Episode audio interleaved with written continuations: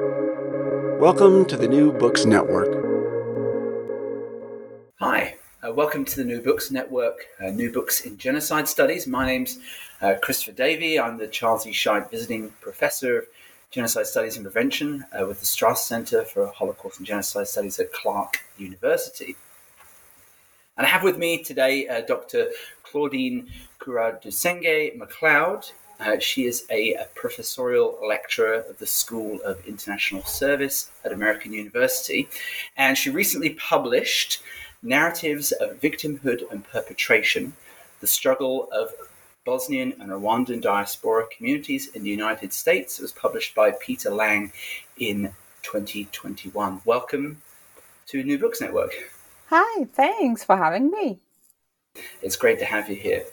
So, uh, perhaps to get us started, we want to hear lots about your book, um, but it'd be helpful for our listeners to know a little bit more about you. Perhaps you might introduce yourself and tell us about your career, uh, some of your life experience, and then why you chose to work in peace and conflict studies.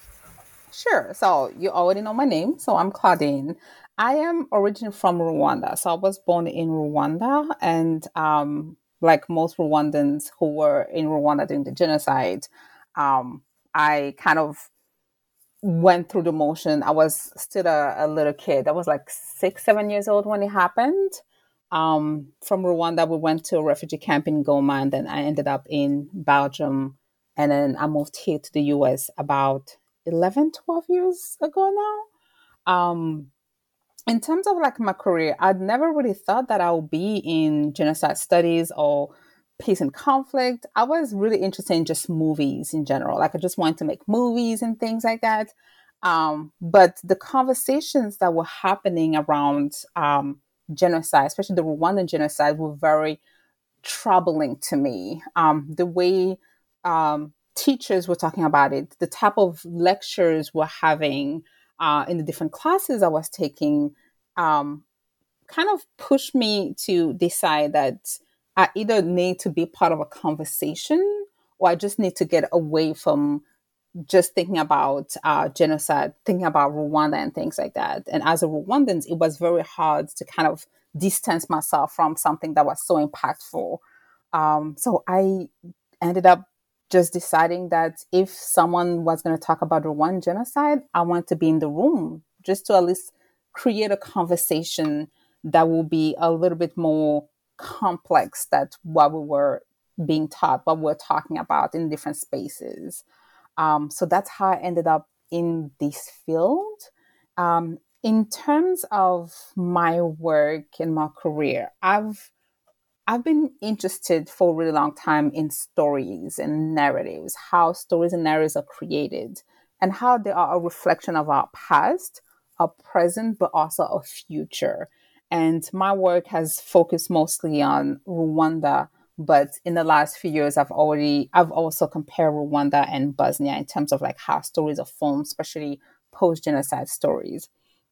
My first um, work was actually focusing on um, stories of victimhood perpetration and looking at uh, the Hutu communities in Belgium.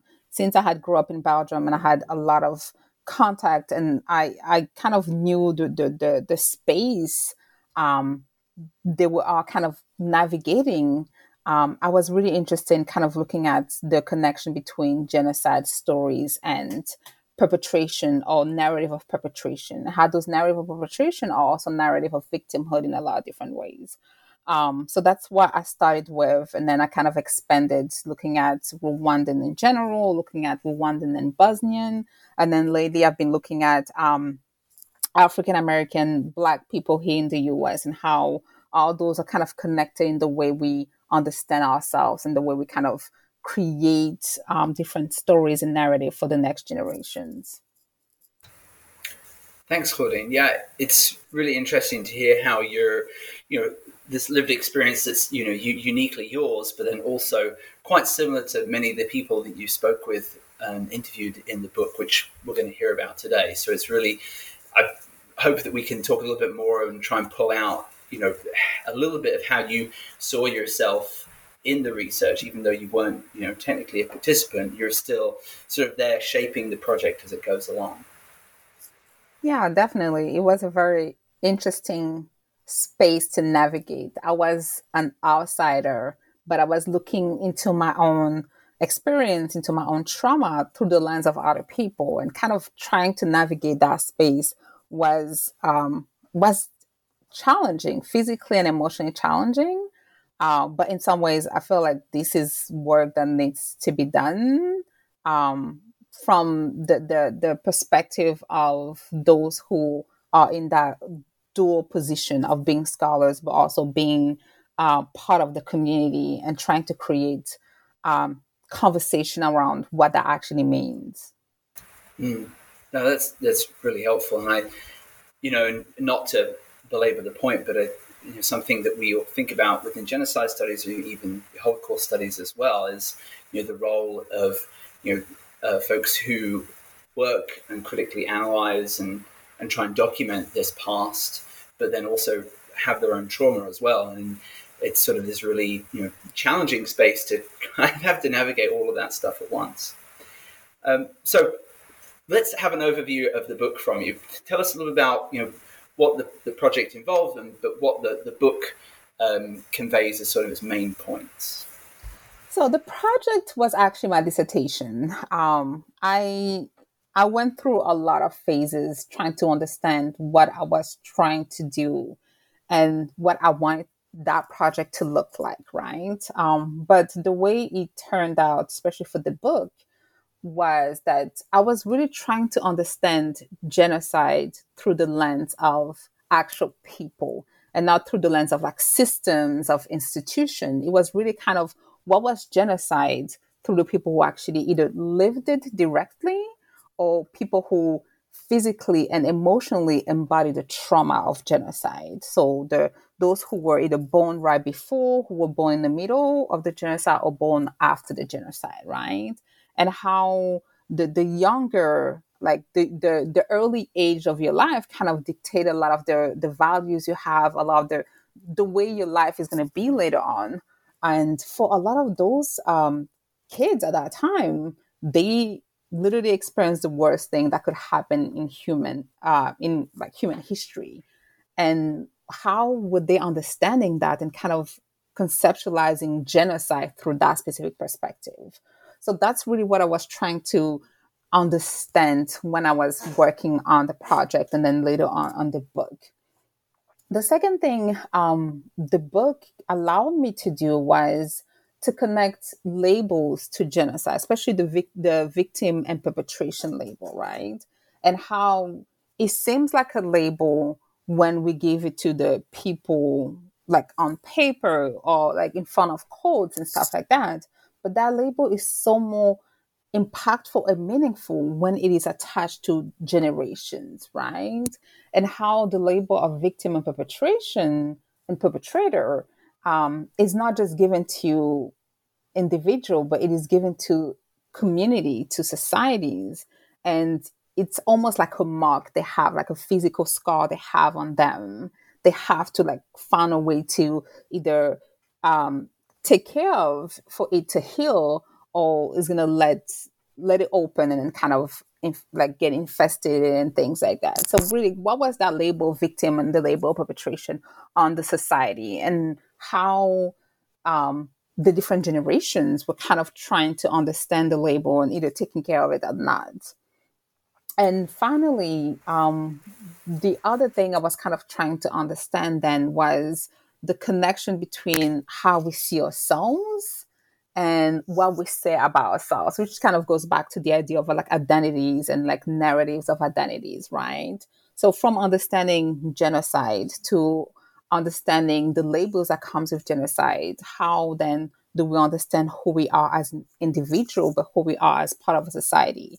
And then um, what are we saying about then who we are? How are we acting on the stories we were telling? So those were the like the questions I had in mind when I was really kind of digging in uh, the field work, looking at Rwandans and Bosnians. And for me, it was important to kind of compare Rwandans and Bosnians because both genocide happened um, close to each other. They had similar mechanism in terms of the way we dealt with um, the pre, during, and post genocide. and the way they are often taught in school. And um, it was very important to me to kind of understand that I didn't want to look at Rwanda as just a Rwandan, but I wanted to look at Rwanda as someone who's trying to contribute to the scholarship and someone who's trying to actually show a picture of Rwanda is not that unique, and the, the mechanisms that happened in Rwanda were not that unique. And if they are not unique, then what are the lessons should we take? If we look at Bosnia and Rwanda, what are the lessons we are missing? Um, if we're focusing on genocide prevention and mostly comparative genocide studies. Um, so that was literally the picture I had in mind for for the book. Um, some of the central themes of the book are um, again identity, like what is to be a Hutu, what is to be a Tutsi, a Twa, what is to be a Bosniak, Serbian, uh, Bosnian Serb, uh, Bosnian Croat, and the history that comes with those labels, right? And how that history often kind of shape the way we are understanding the conflict and the way we're going to navigate the post conflict. And then uh, from that connection to um, to the history and the, the different ethnic and social identities, how do we people who are removed from the country, so the people in diaspora, how do we navigate the space of being diaspora, but being fully merge into the country we come from, to the narrative we have created from that country? And are we able to distance to distance ourselves? Are we able to, um, in a lot of ways, create a life without remembering or without trying to like hold on tight to the trauma we have created and we have experienced in a lot of different ways. Um, yeah, so that is the book. I, I don't know if I if I actually explain anything or if I just added more questions and complexity, but that was literally what the book was to me, and I hope that's what the book is to a lot of people too.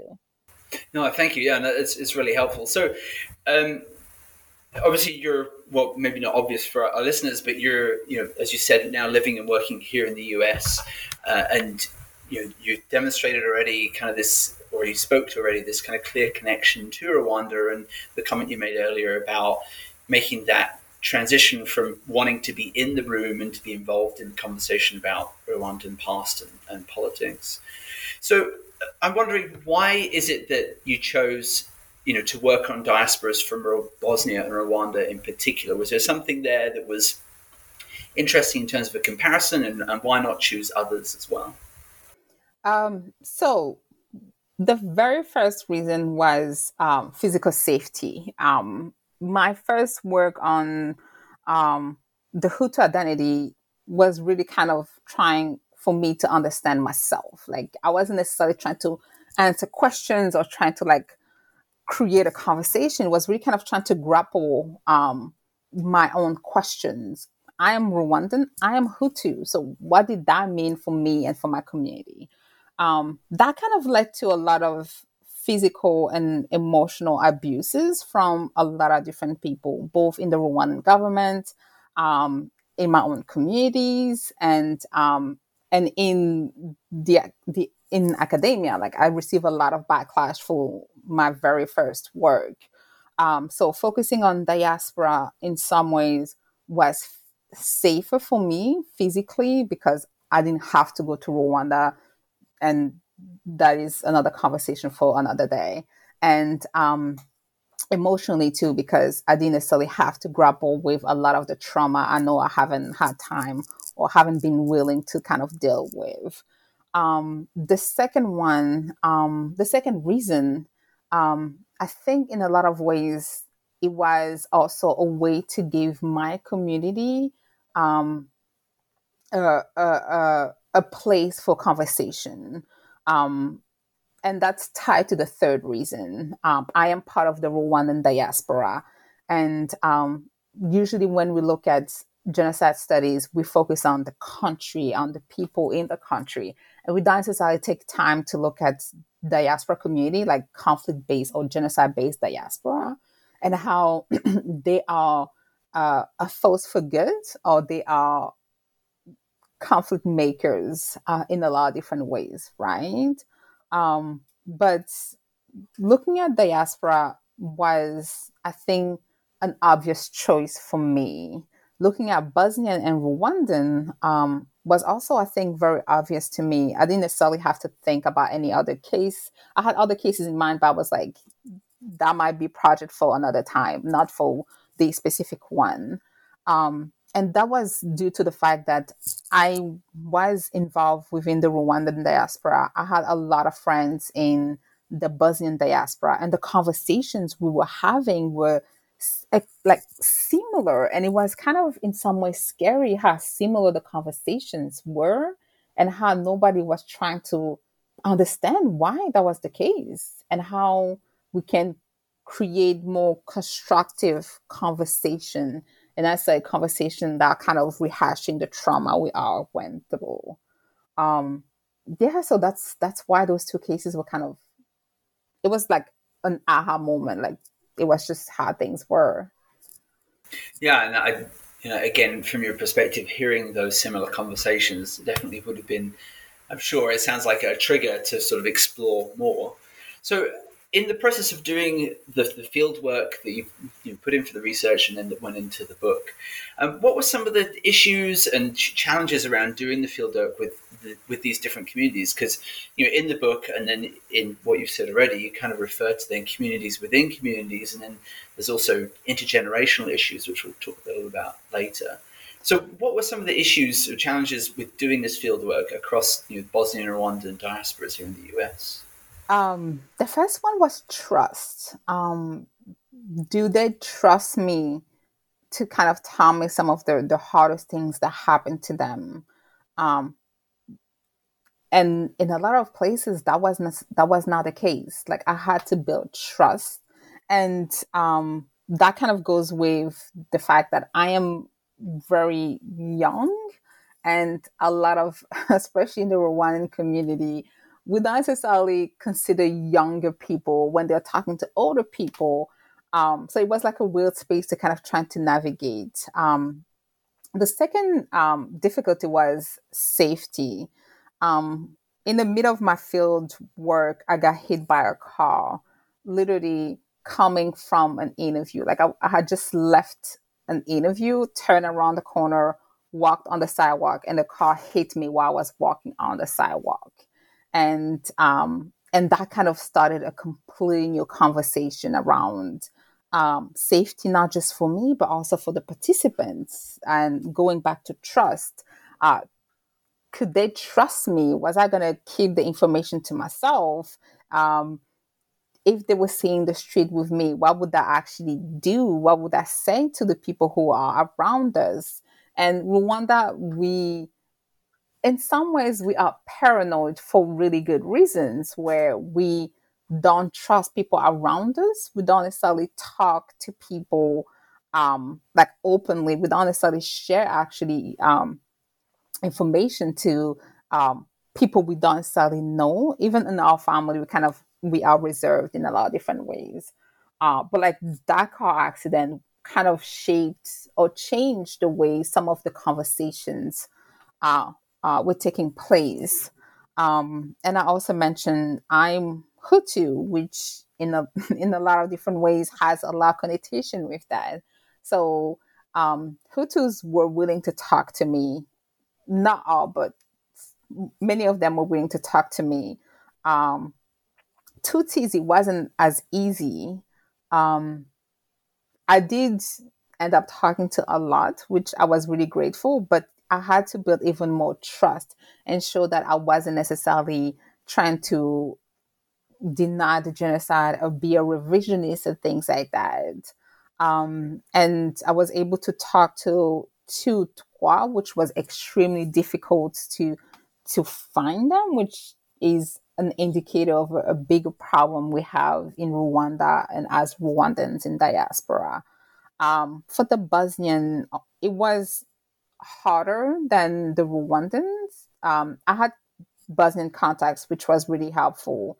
Um, so going through them um, allowed me to get in contact with some community leaders, uh, some church uh, organizations. So that was really helpful. But again, I had to build new new ties with them because I was an outsider. But as a Rwandan, sharing my experience uh, or sharing some part of my experience kind of opened some doors because they could see that I might not be able to understand what they went through, but I could empathize and we could share similar experience, both of the way we understand perpetration, the way we understand victimhood.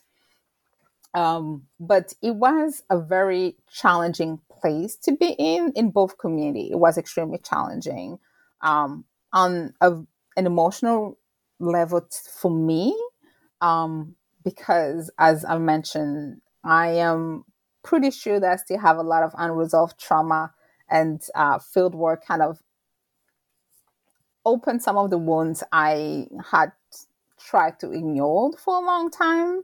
Um, so I had a lot to process um, while doing the work.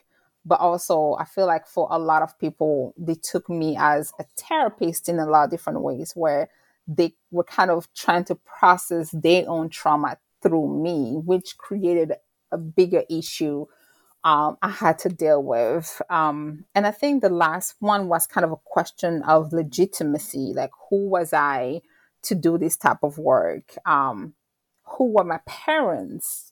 Uh, which family was I tied to? Um, and which name did I know in the field of genocide studies that could kind of vouch for me and things like that. So I had a, a, an issue of legitimacy in pretty much most of the cultures, and I had to like build uh, trust in order to be able to just have a conversation that is not even part of the the work I was doing, and then found that weird middle space between I am one of you as a genocide survivor, but I'm also not because I'm here on a scholarly um, approach I'm trying to take. Um, so it was challenging in a lot of different ways. yeah, and and even your you know your description here you know speaks to these really challenging issues of trust and legitimacy. You know, working with the diaspora, right? Um, you know, that's even out of the context of, of a home country you know, without some of those more immediate security issues, particularly in these two cases, right, it can still be really challenging. And one of the things that you spoke to here that I wanted us to talk about is the the presentation of these kind of layers, both that you saw within yourself and then in your participants as well. In the towards the beginning of the book, you do, you know, I think think wonderful job in sort of pulling back some of the uh, the pieces and and looking at and examining how we use the phrases perpetrator and victim. You spoke about this a little bit already. I wonder if you could just speak to some of the theoretical thinking that you did and tell us about you know what some of the advantages and then challenges are to using these victim and perpetrator labels. Those labels are fascinating to me because we are all victims in our own stories and we're all perpetrators in other people's stories, right?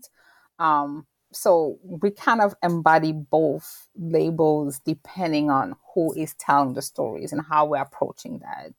And as a Hutu, um, the label that in a lot of places I was kind of assigned to was the label of perpetration. Um, but when I was in the Hutu space, that label was the victimhood space, uh, the victimhood, a victim label. So it, it was kind of very weird. And also because my first work was looking at the Hutu narrative of victimhood, that set a, a like a stage where at the beginning of the book, I had to engage with the conversation of denying, like genocide deniers and what I was in the way I was portraying myself in those conversations, which I think is was problematic in a lot of different ways. Um, not not the way I put in the book, but the conversation and the the the emotional kind of toll that took on me when I was trying to verbalize that uh, for the book. But the navigating the space of those labels um, is, I think, one of the the hope i'm hoping that's one of the contribution i'm making with this book um, because those labels are fluid. Identities in general are fluid, but those labels are fluid for people, but they are crystallized and like codified on paper. And trying to navigate that space, especially for the younger generation, um, I think is extremely problematic and extremely harmful um, for the younger generation who did not commit anything who were not even born when the genocide happened or who don't necessarily understand the, the history. Uh, one of the story I mentioned in the book is from um, two siblings who who didn't know much about the history of Rwanda. Like before we engage in the conversation and the and the, the interviews, I literally had to give them a history lesson on Rwanda, like really like kind of a good hour to two hours history lesson on Rwanda. And then one of their question then was, why why are they assigned a specific label if they are not even part of the conversation, if they don't know anything about it? Um, and their experience was in a way kind of a summary of what the book is about um, and how the victim and the perpetration identities have created conversations within specific communities and how they have, in a way, taken away a lot of their, their agency and a lot of their, their the, the, the, the personal journey from the younger generation.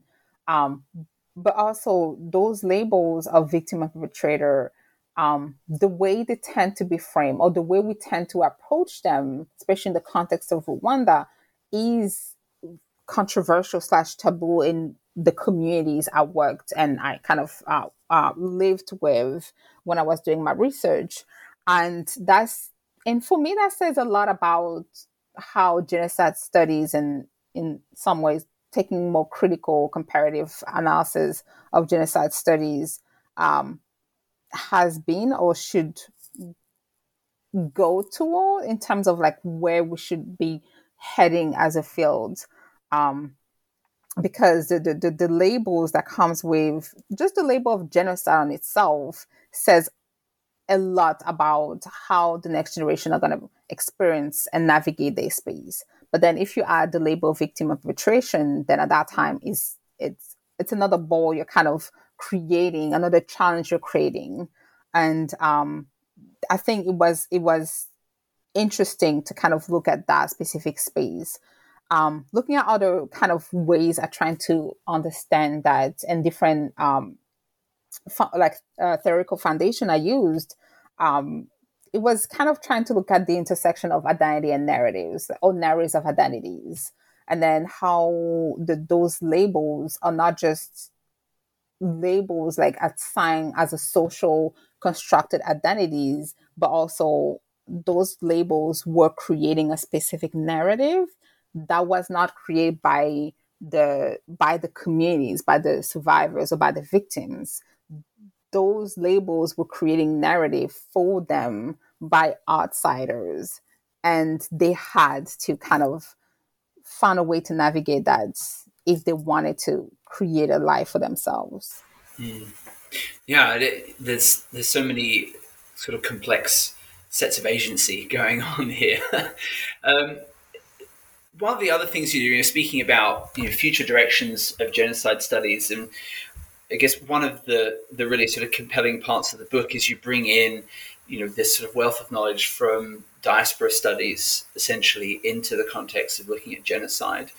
Maybe you just briefly tell us about some of the important theoretical considerations you had to pull from the diaspora studies a bit of research that you did.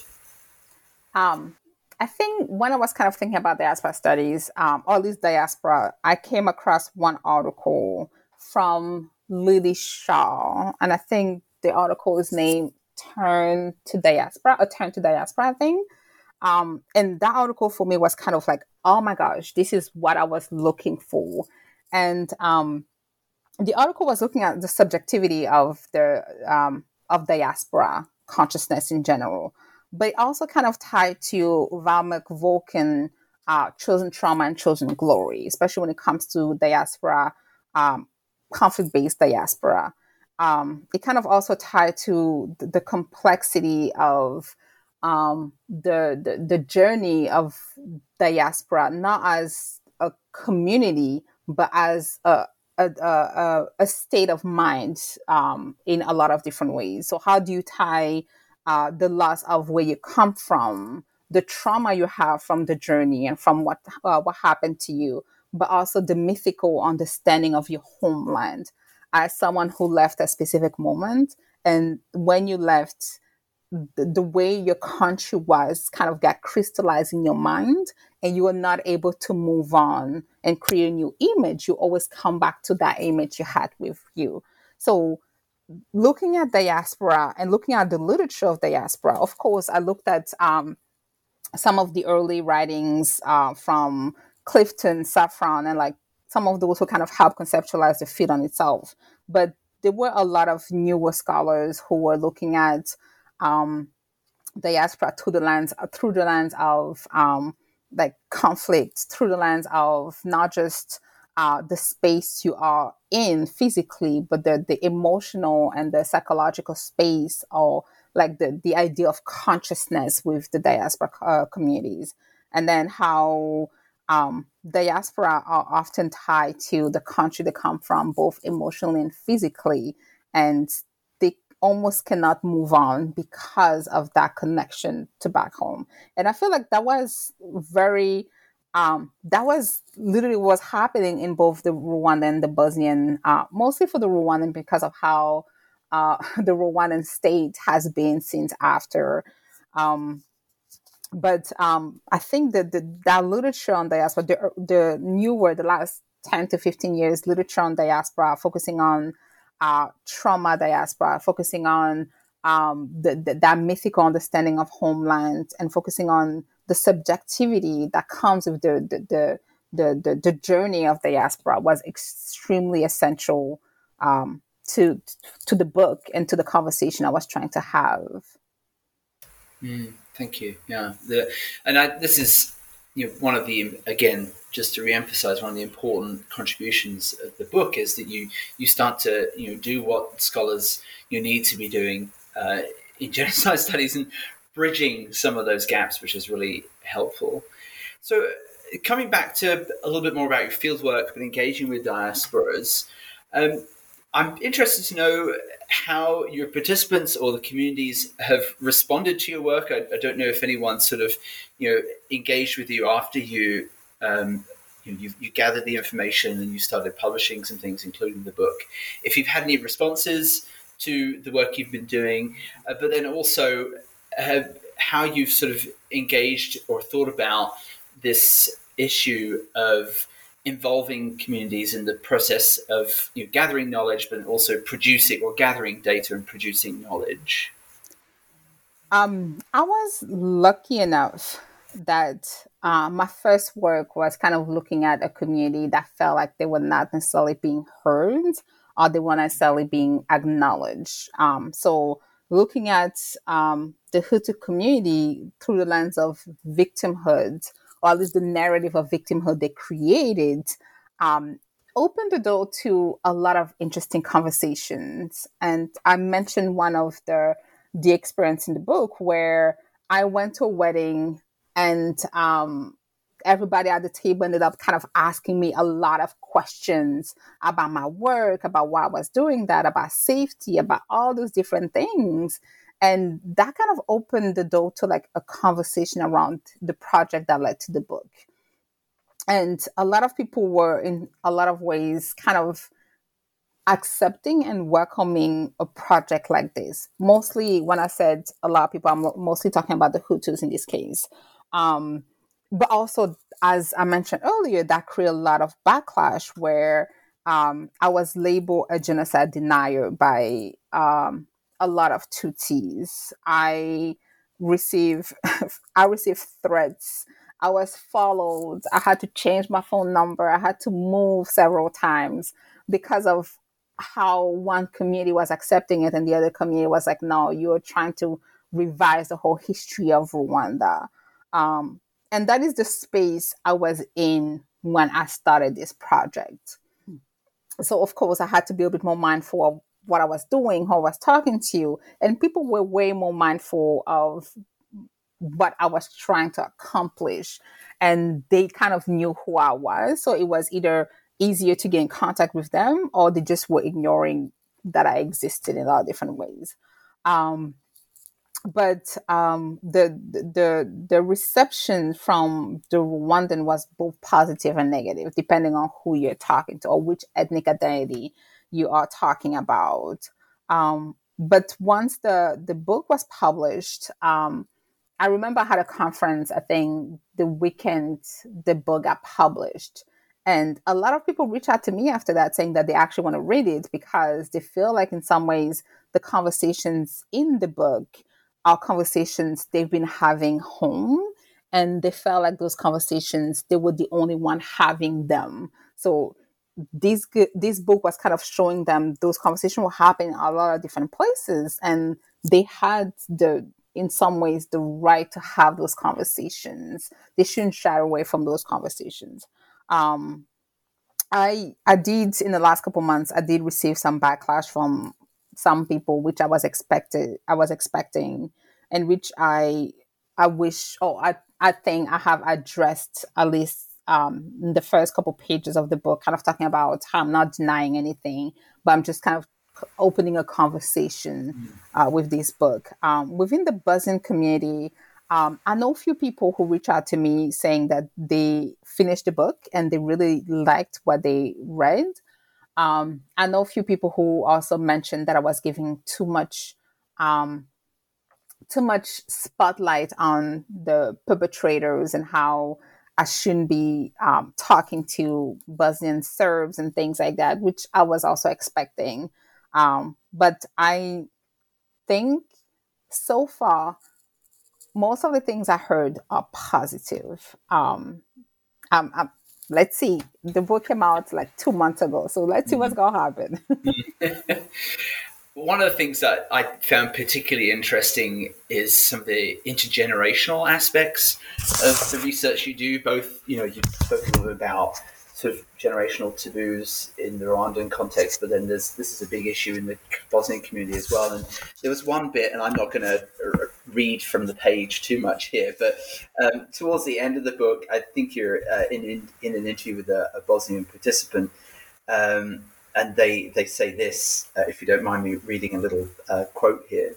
They say Many of us are afraid that our children will become fully American and will not care about their ancestors' traditions and values. Uh, and then you go on to say, as far as older generations are concerned, for younger generations to understand their journey and what happened in their homeland, they need to stay rooted in their homeland identities. I wonder if you could just say a little bit about this this set of um, themes around the different conversations across generations and perhaps even that tension not only within the trauma and the history of that trauma but then also being in the US as having a very you know, dominant culture in of itself they sort of see themselves as fighting these battles on multiple fronts. Sure. Um looking at the older generations and the conversation i had with the older generations a lot of them were talking about how they were trying really hard to like maintain uh, a sense of cultural identity back like in their own homes through foods um, cultural events through um, language. And they were feeling that in some ways they were losing the newer generation to american capitalism and what american life is. And for them that was kind of sad because they were like we are here already. We don't really have much left, and all we have left, we're trying to pass on to the next generations, but they don't care. Um, and when I was talking to the younger generation, um, they were in some ways concerned about similar things in the sense of um, I talked to some who could not speak or even write the native language. They could not actually understand it. They were understanding few words, but they couldn't really understand most of the things that were being told to them. Um, so they kind of had that same concern. But one of the concern a lot of the younger generations had was the fact that the older generations they felt like the older generations were doing that because they were trying to avoid dealing with the trauma of what happened to them. Um, and the fact that in the families they were doing all those traditional things, but nobody was really talking about what happened to so and so who passed away, or how did they end up in in um, in New York, in Denver, in whatever city they are in, right? Um, so the the disconnection, especially when you look at generations, really came from a, a, a, misunderstanding of what each generation is trying to do, right? In the sense of the older generation is trying to focus on moving on, yet focusing on uh, the, the cultural aspect of where they come from, where the newer generation were trying to kind of go back and understand where they came from, what happened to their family. But because that was not given to them, they were in some ways moving on to the next things they know they could actually grasp and grapple with. Um, so, like the transgenerational differences in the way the communities were understanding their journey, the stories they were telling, I think was extremely fascinating.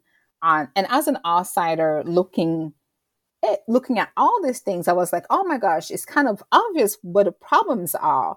But then when I, I was taking a step back and kind of thinking about my own experience, I was like, yeah, I'm definitely in the same situation. All the things they're telling me, I can definitely see that in my own family, um, both between me and my kids, but also with my my siblings and like the bigger family. Um, and that was extremely similar both in the, the Bosnian and in the Rwandan uh, transgenerational understanding of who they are and what they're doing in the US. Mm. So overall, the book is this comparison of, or in many ways, it's a comparison of these, you know, different diaspora experiences across, you know, Bosnian and, and Rwandan communities, without giving too much away because we want people to go out and you know buy and read the book. what would you say are some of the the main points of comparison in terms of the similarities and differences between these sets of communities?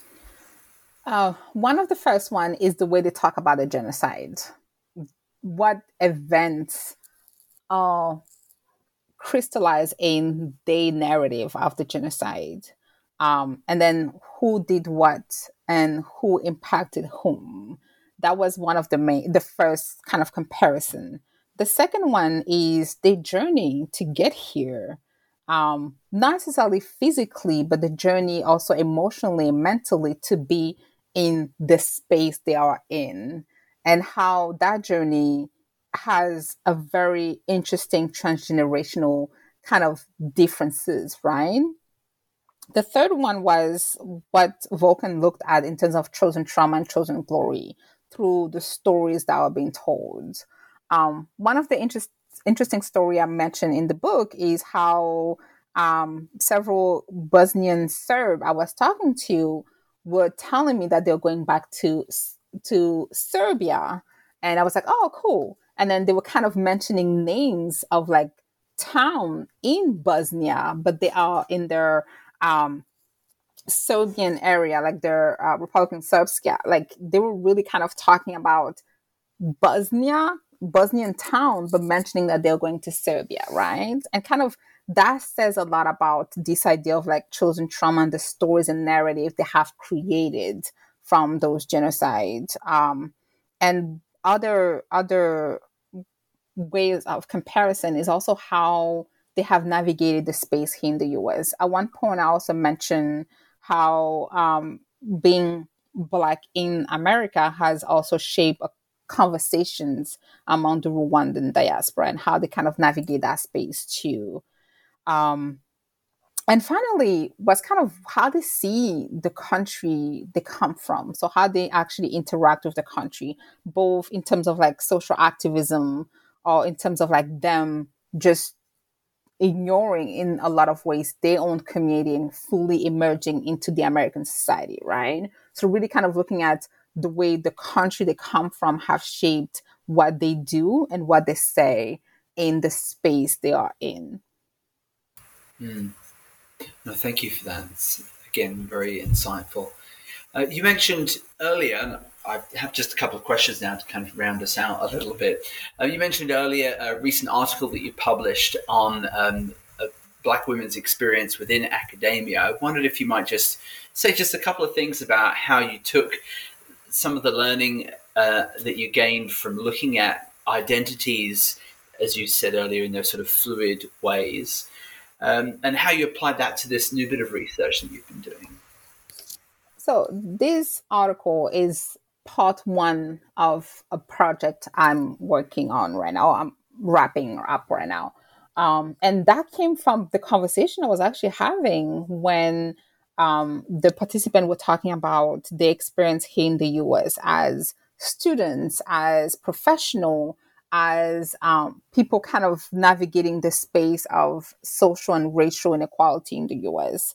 And as um, a Black woman in academia, I was like, yeah, like I definitely understand what they're saying. You don't need to have uh, a, a genocide history to see the, the different systems of powers they are navigating and that are preventing them from um, being who they want to be, from reaching their full potential. Um, so, kind of these these understanding of like you have multiple identities and those identities are kind of shaped by the way you interact with your society or like the waves of uh, of significance you have in other communities in other spaces you are part of um, and as someone publishing in um, a field that tend to be mostly western especially looking at rwanda and, and genocide um, I, in some ways, want to take a step back and understand. Again, going back to like my experience, I feel like my experience kind of guides most of the things I do. Um, so going back and looking at my experience and uh, the, a lot of the feedbacks I was getting from um, colleagues and people in academia when I was doing my work, I was really interested in how um, identities kind of box you box you in specific um, in specific places, and you kind of have to navigate that space even if you don't want to. Which led then to the article looking at then how Black women in academia experience multiple identities and how they kind of trying to make sense of what happens to them and um, find a space or create a space for themselves in a place that is not necessarily always welcoming um, and accepting not just academia but also the context of the US, looking at Black people in the US. Mm, yeah, and that, it's a helpful intervention given, you know, the a lot of the politics around you know the role of you know, what we often label diversity inclusion initiatives within you know the corporate space, the organizational space, but then particularly within the higher education space as well. It's a really helpful uh, intervention.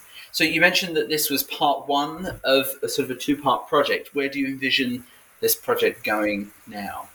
So I just finished part two like a couple weeks ago, and part two part two is looking at some of the stereotype that are part of um, academia and kind of looking at that through the lens of then the global south scholars. So i'm not focusing on black women per se now. I'm looking at then global south scholars in academia here in the us and i'm looking at um, stereotype like mammying um, tokenization and some of those um, that are kind of part of the day-to-day life of uh, bipoc um, people of color and kind of what does that mean to be in academia? And why do they decide to stay in academia where they have to take on those specific roles that are oppressive in a lot of different ways? And what is the cost on the emotional physical and mental health? Excellent. Well we'll look forward to seeing that when it hits the shelves so to speak right as an article. Um, so the last thing I wanted to ask you, and you've dropped a few uh, names of, of, books that have influenced you, but I wondered if there's anything else that you would recommend for our listeners in terms of any sort of literature, fiction or non-fiction, films or plays, even that you would recommend to people interested in the range of topics that you've talked about today. Um, sure. Um, I think it was 2018. I went to see a play and the title, if I remember well, is Brave. We got story to tell. And that kind of helped me in some ways conceptualize what I was trying to accomplish with the the the project on Black Women Academia, and that one was really looking at um, the history of mothers, uh, Black mothers in the U.S. So how they experience tra- uh, trauma, struggle, and joy, and how that kind of shape the way they navigate the space they are in. Um, and that was influential to me because I was getting married at that time. Now I have a little boy, and kind of trying to understand that space helped me in some ways write some of the questions I had for the piece on uh, Black Women Academia. I also mentioned that I am extremely fascinated by stories and how stories are created. Um, I recently rewatched a movie on um, the Cambodian genocide. Um, the title is um, Enemies of the People, and that one was kind of looking at brother number two, so the the right hand man of Pol Pot, and how he um, talked about what happened in Cambodia and how he justified and explained some of the things that happened.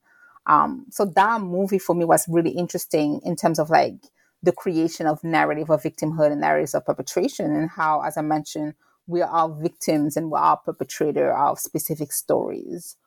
Um, when I need to to stop reading about genocide, when I need a break, I usually go to Neil Gaiman, and um, I always reread American Gods um, because of the the understanding of your stories and the, the the the narrative you create comes from different generation of like cultural, religious, and social belief system you have, and kind of the the, the American God book often helps me kind of look at the, the link between our past, present, and what our future might look like. Um, and recently, we had several really good books looking at Rwanda. Um, of course, we had uh, Judi Rever um, in Praise of Blood, and then we had, of course, uh, Michela Wrong, um, Do Not Disturb. Like those have been the the three books, or the two books I've been kind of uh, working and reading while I'm working on the next few projects I'm kind of starting. Very good. Well, thank you for sharing those recommendations. So, Claudine, it's been great talking with you about your book. And again, just in case you didn't catch it at the beginning, um, we've been talking about narratives of victimhood and perpetration, the struggle of Bosnian and Rwandan diaspora communities in the United States. Um, thanks very much, Claudine. I appreciate your time. Thanks for having me.